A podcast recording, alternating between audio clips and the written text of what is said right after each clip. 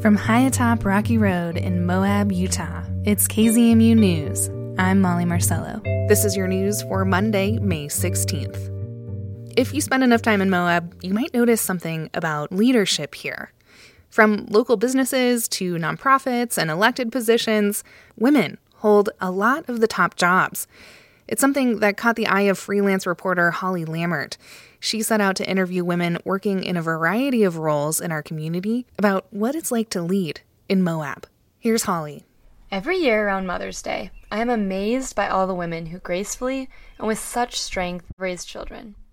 Being here in Moab, I started thinking about all the women that are raising this town. As a friend recently noted, women run Moab. And when you start to dig into it, the evidence is abundant. In this series of stories, I'll highlight the inspirations, challenges, and real life questions on the subject of being a woman in leadership from our very own. Where should we start? Well, how about the difference of being a man versus a woman?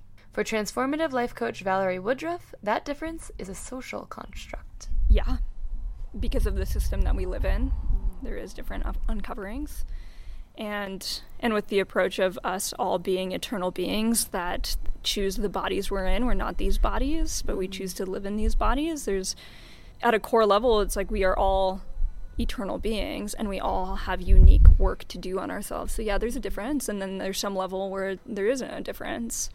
I think because we live in a patriarchy mm. there is a difference between men and women. What does that mean for you to live in a patriarchy? Like Patriarchy is a big word, right? It is. Yeah. What is the patriarchy? Whew. Yeah, that's a big one. I can just speak. I'll just speak from my experience without going into facts. Um, my experience is that it's oppression, and it's oppression of women. It's oppression of any marginalized gender, actually, an oppression of anyone that's not a man. So that's transgendered, non-binary people, and women it's frustrating. It's very frustrating to not be seen. And as I am reclaiming what it means to be a woman, I'm finding so much power and beauty, so much power and beauty. And that's not seen. Let's look at the optics of this system of oppression. Many are aware of the gender pay gap. According to the Pew Research Center, women make 84% of men's earnings, which adds up. Over the course of a year, women would need to work 42 more days to make the same amount of money, and can result in a loss of 80,000 to $800,000 over a 40 year career. There also exists a disparity in the number of women in leadership positions. Catalyst reports that women hold 26% of senior management roles globally, up from 15% in 2019. However, those statistics don't seem to be deterring women here from pursuing positions in business, politics, or administration. Catherine Blitz from Wild West Voyages offers a perspective. And what is it like to be a woman business owner in Moab? I think it's the same as it is being a business owner in Moab. Um, honestly, um, this is a welcoming community, and I've always seen Moab as a place where people have a chance to reinvent themselves. And I've, you know, been to meetings and met all kinds of wonderful groups of people that come here with ideas, and Moab is a place where these things blossom and flourish. To get an even better sense of what makes Moab a unique place to be a woman, we chatted with Josie Kovash, a Moabite and a mother, a self proclaimed Jill of all trades, about the challenges facing women in leadership. I actually don't know what I want to be when I grow up, and I still don't know what I want to be when I grow up, but I'm interested in a lot of different things.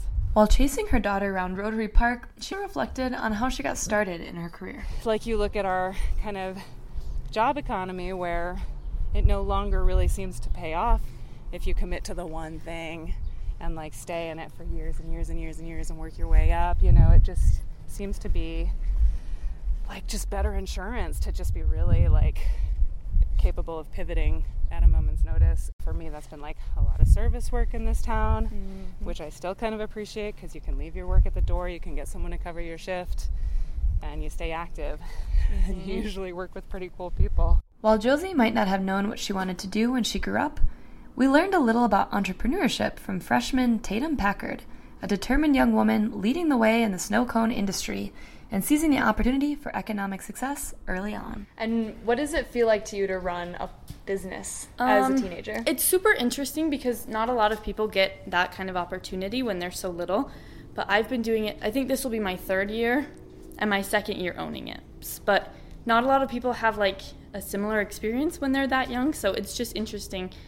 And how have you learned what you need to know in order to run your business? So I worked with my neighbor. She was the boss. She was a couple years older than me. So she just kind of trained me, taught me how to do everything. And then she went off to college. So our family bought it from her, and I've just been paying my parents back. But it's just like a super big responsibility, and I have to manage my time well enough to make sure that I get everything done in time and clean it everything just how it needs to be. So then I can give people what they need and what they want.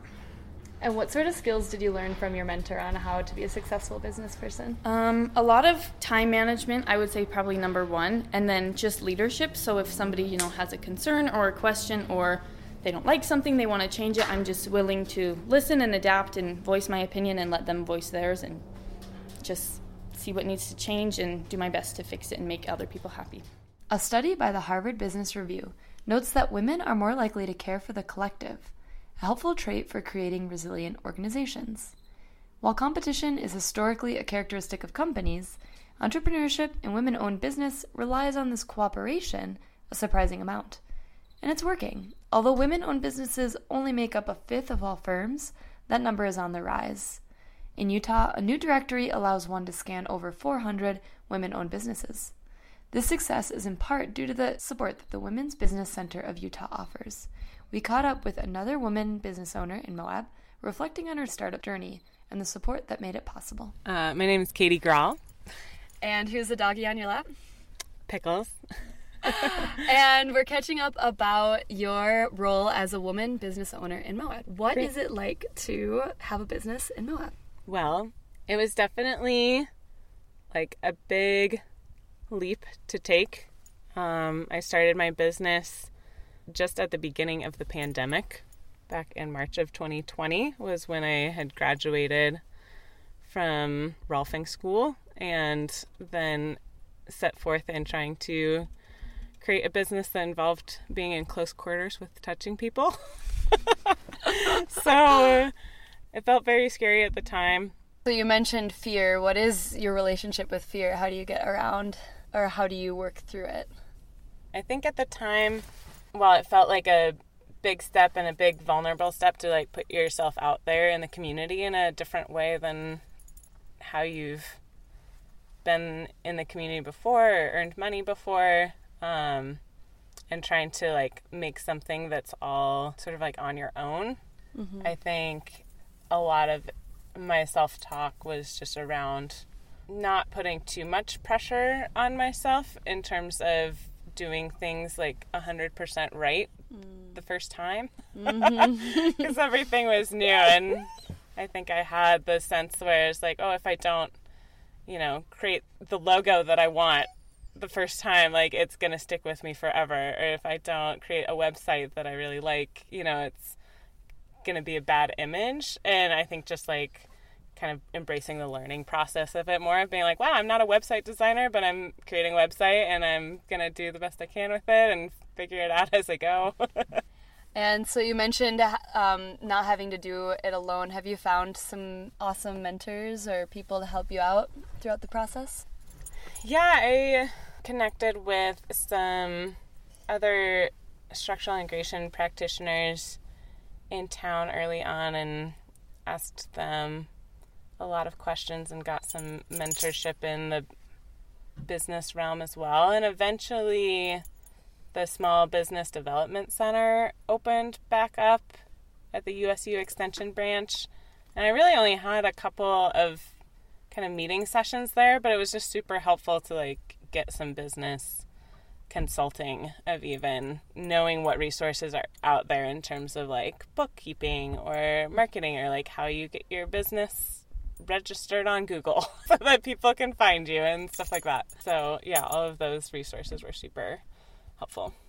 To learn more about those resources, we'll continue to paint a picture of the scene of what it's like to be a woman in leadership. That's next time on our series about women who run Moab. That's freelance reporter Holly Lammert. She's interviewing Moab women in leadership. If you'd like to get in touch with her for her next series of interviews, you can find contact information in the show notes. And that's the KZMU News for Monday, May 16th. Get your community powered journalism Monday through Friday at noon and 7. You can also find KZMU News anytime online at kzmu.org or wherever you listen to podcasts.